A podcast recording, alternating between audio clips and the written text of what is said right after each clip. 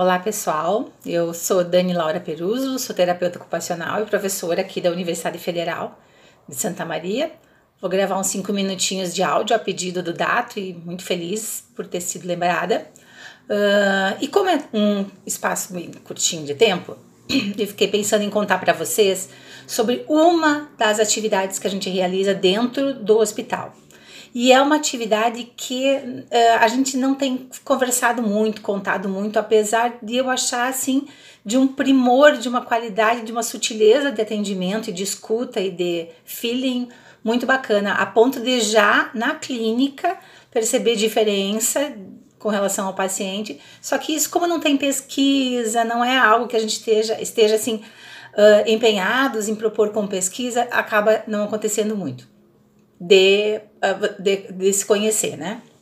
Então, vou falar rapidinho para vocês de uma experiência que a gente está tendo com mães, uh, uh, mulheres gestantes internadas no hospital uh, porque a gravidez é de risco, ou ela tá doente, ela é de risco.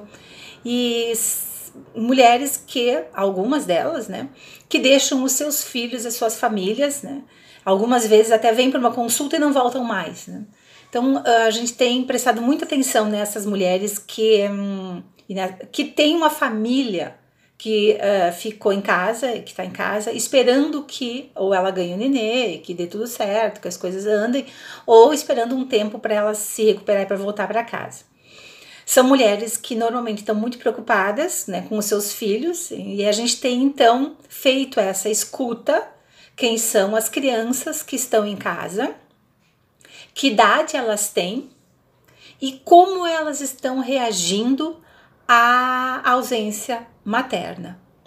E a gente tem isso contado pela mãe que sabe aos ouvidos, né? Sabe contado pelos familiares que estão em casa.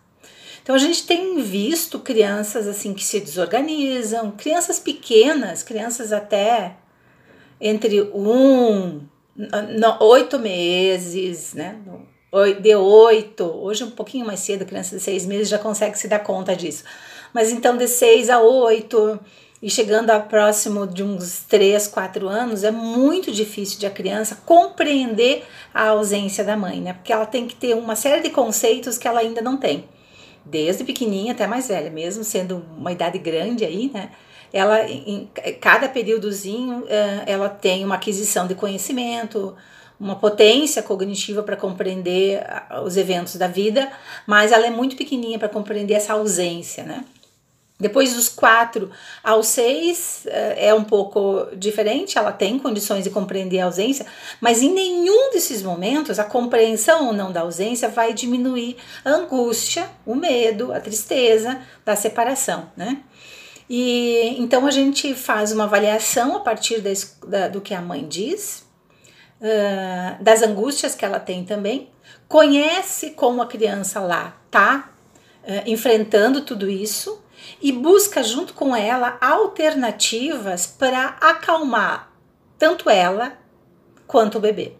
Eu digo acalmar para que a gente possa compreender que existem mecanismos de, de vivência, tanto da mãe quanto do bebê, tanto dos adultos quanto da criança, que ajudam a criança a elaborar essa ausência, esta falta momentânea, né? Entre essas, esses instrumentos, essas, essas potências que a gente pode trabalhar, uh, o Winnicott nos deu uma grande ideia, né? Eu digo, deu ideia para nós ali, né? Ele, uh, um, ele tem um conceito chamado objeto transicional.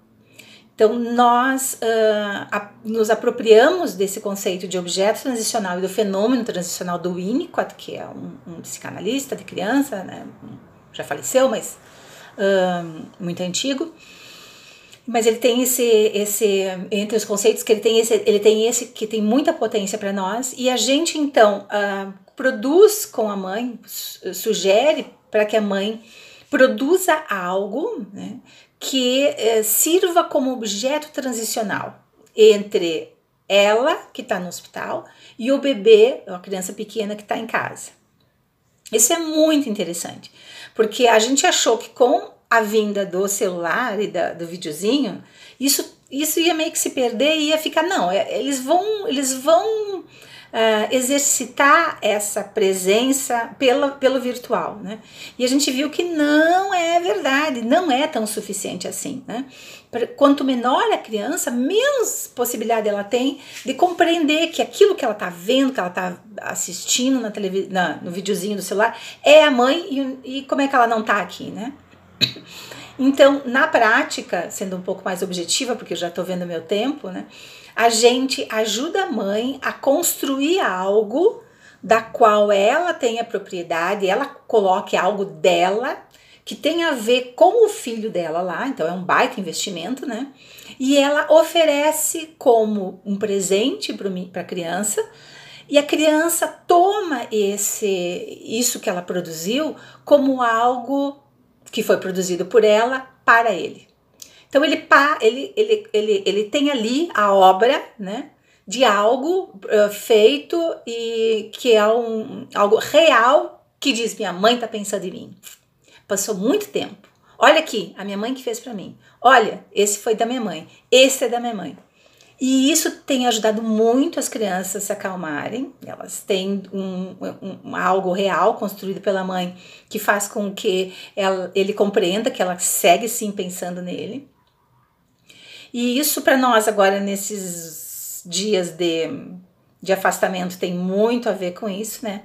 Esse, esses vídeos que o Dato pediu para que a gente fizesse, uh, os abraços, as cartinhas, os presentes que a gente faz e manda para os amigos de forma hoje mais virtual, mas então contar isso para vocês que tem diminuído os sintomas clínicos tanto das mães quanto das crianças é, em casa esperando, né? Só o fato da criança saber que é, é, é pensada, é lembrada, é amada é, pela mãe através de algo produzido por ela. Bem, eu podia falar muito mais sobre isso. Quem tem meu telefone, o meu WhatsApp dos meus alunos sabem disso. Sou louca de vontade de conversar com vocês, dialogar com vocês sobre outras coisas que a gente sabe e é, fica querendo dar. Ah, eu tô com mania, eu tenho mania de ser professora, né? As pessoas sabem disso. então, obrigada para vocês, a oportunidade de estar falando um pouco mais sobre o que eu gosto muito. Obrigada, boa sorte para todo mundo.